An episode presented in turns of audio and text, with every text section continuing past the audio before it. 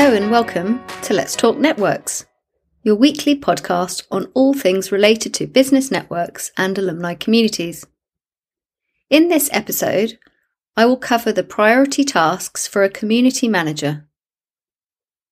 In episode 6, I talked about the community lifecycle model, and in this episode, we expand on the inception phase, your launch, remembering that launch is more than just one day and usually up to six months or even nine months long. So, we're going to discuss the role of a community manager during this time. I am your host, Martine Davies, and I'm passionate about developing networks that create value for the individuals in the network, your people, past, present, and future, and provide real results in terms of return on investment for the organisation. As I mentioned in episode 6 of this podcast series, I discuss the community lifecycle framework. Let's briefly recap the five stages the community lifecycle entails. Stage one is conceptualization, which I refer to as planning and purpose. Stage two, the stage we're going to cover in a lot more detail today, is inception. This is when we begin interacting with our audience and launch our community. Stage three, establishment, this is when we're looking at a community that is generating activity and content, where critical mass within the community has been reached, and content is often posted by the users themselves. Stage 4 is the maturity stage, and finally, stage 5 is mitosis or segmentation. So, specifically today, let's hone in on stage 2, which is the inception stage. This is the stage when you start to communicate and engage your alumni audience. According to Richard Millington, the founder of Feverbee, the objective of this stage is to achieve critical mass in your community. You may be tempted to go for a big bang launch and focus on many alumni, but remember this is not advisable. If we look across history, big community launches don't necessarily lead to successful, long term engaged communities. And you want to create a highly engaged, successful community for your alumni. So, what's your role as a community manager? When I ask this to community managers, I get a range of responses from troubleshooting tech issues to posting content to interviewing alumni to publishing newsletters. None of this is wrong. It's all part and parcel of managing a community. And during the inception stage, or during the launch phase, your role as a community manager needs to be laser focused on developing your small group of highly engaged alumni. Remember, this network is ultimately for your alumni, so the job you need to do is to create and facilitate engagement. And of course, your company will benefit too. You're looking to create an alumni community that members want to join and support.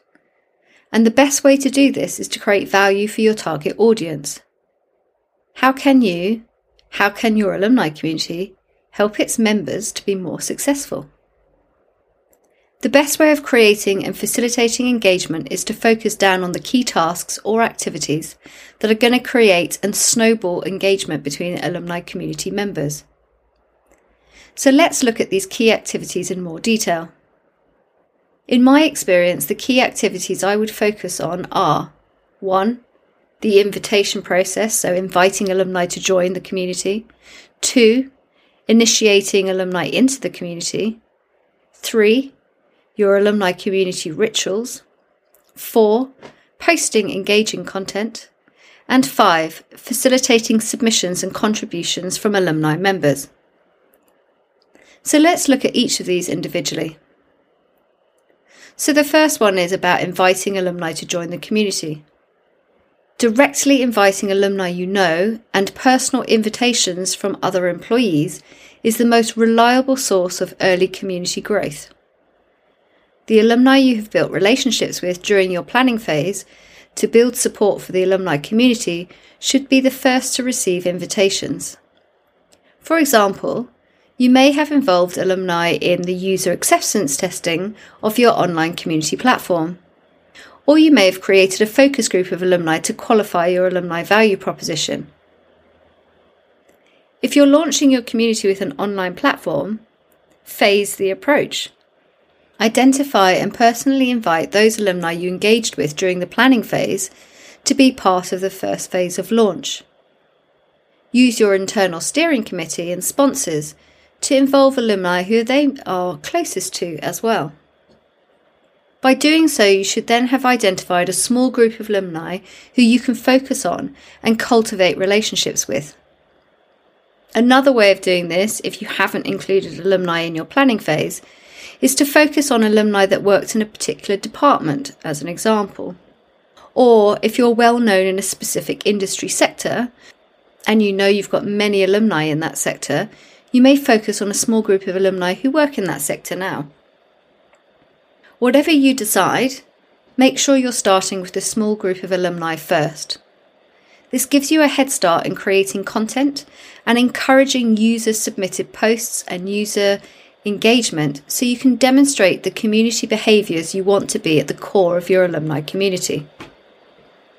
2. Initiating alumni into the community. One of the things I've noticed within corporate alumni programs is the lack of initiation activities for new members. For example, I might sign up to an alumni program and I may receive an email or notification to welcome me into the community, but with no calls to action or ways to introduce me into the community or introduce me to other community members. Your aim is to achieve an engaged alumni community, so my questions to you are what will your initiation activities be? What job are you trying to achieve within this community? If you only want a passive community, then a short welcome email or notification will suffice. However, if you're aiming to achieve a highly engaged, interactive, and supportive community, you need to think about how you will encourage new members into active community participants. This is a crucial step in helping to develop the engaging behaviours you want to embed into your community. And there are several ways you can do this. For example, you could send your welcome email with a call to action or several calls to action.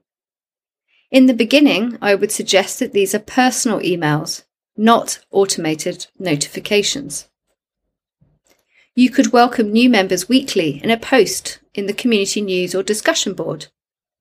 And tag the new members and ask them to introduce themselves. Encouraging them to introduce themselves could be one of your calls to action in their welcome email. You could also take a more proactive approach and introduce alumni to other alumni. For example, in one of the larger companies I worked with previously, it became apparent that a number of our alumni went on to work for the same three or four companies.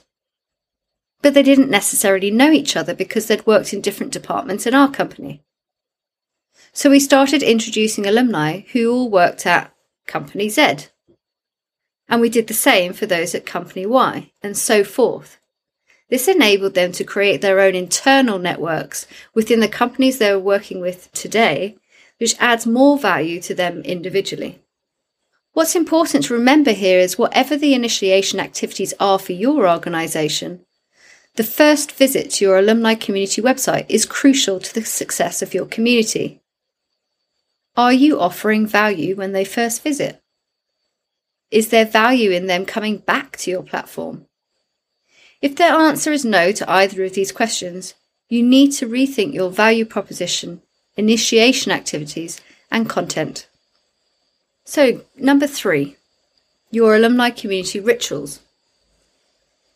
Ben Keene, a serial entrepreneur and trainer and mentor to me during my startup accelerator with Escape the City, wrote a brilliant and simple article called how to Build a Tribe or Purposeful Community, which is available on Medium. In it, Ben talks about the importance of every community having its own unique ritual or rituals. The ritual helps to bring your community together or helps create a sense of belonging. What is the ritual that will make your community unique? In a corporate alumni community, this may sound like a foreign concept. However, if we remind ourselves of what we're trying to achieve, a highly engaged community of your alumni, actually having a ritual or several rituals is important to bring and create that sense of belonging. Having worked with or been part of many different communities, these rituals come in many different forms. And here are some examples. At the Escape the City Startup Accelerator, their ritual was an open mic at the end of every programme session. And this took the form of a one minute story or pitch. Within the Leaders of Innovation Fellowships programme at the Royal Academy of Engineering, their ritual takes the form of celebrating World Awareness Days once a month, highlighting innovations that are directly addressing a specific UN Sustainable Development Goal. Within a Big Four alumni programme, they used a hashtag Throwback Thursday to reminisce on activities and events held by the company and which involved alumni, using photos, anecdotes, and stories, with a call to action inviting alumni to share their memories. Other rituals I have come across include things like hashtag self promotion Saturdays to support entrepreneurs or startups promote their ventures, or hashtag Wednesday welcomes to welcome new members into the community and this is a really great way of coupling your new member initiation activity with a community ritual. Ask Me Anything sessions is a great way and a great opportunity for alumni to reach out to you and your company for particular support. With rituals, consistency is of utmost importance. If you are going to offer a weekly Ask Me Anything session or a hashtag Welcome Wednesday post, Make sure you stick to your plan. Your alumni will come to expect it. 4. Posting engaging content. This activity is about creating valuable engagement opportunities, such as initiating discussions on topics that are relevant and valuable. You should have planned these out during your planning phase, especially for the first month to three months. In a community, your alumni members will have different types of expectations and preferences for engagement. Some members will prefer to build networks with people who share the same interests, are in the same sector, or are in a similar role or function. Other alumni members are big on community and will be interested in many interest groups or discussions. And finally, there will be some alumni who are interested and still invested in your business and would be willing to suggest improvements about your products or services. What's important here is that one of your jobs will be to individually prompt alumni members to participate in content posts and discussions. Just because you've posted something you think is of interest doesn't mean alumni members are going to respond with a comment or opinion. This is manual work, reaching out to individual alumni members and prompting them to share their opinions and build confidence with your members that their opinions will be valued. You'll find that you will be initiating most of these discussions initially. You'll be doing this to create the right community behaviours and to get alumni members into a habit of regularly visiting the community to see responses to their own posts or comments. It takes time to build habits and whilst automated reminders can be helpful to prompt alumni to return to the platform to participate, this is not enough. Effort and time needs to be put into individual prompts and suggestions from you. One of the things I'd focus on here is making sure your content is about the community and the members in it. It can also be focused on your business, but as a rule of thumb, I recommend ensuring that 80% of the content is about the community and its members with the 20% on your business content. Too much the other way, i.e., too much content about your business, or your thought leadership or your services, is likely to put off or disengage your alumni members. And this is especially important during the launch stage. Another thing to remember is content can take many different forms, and you need to consider your audience as you consider what forms of content to use.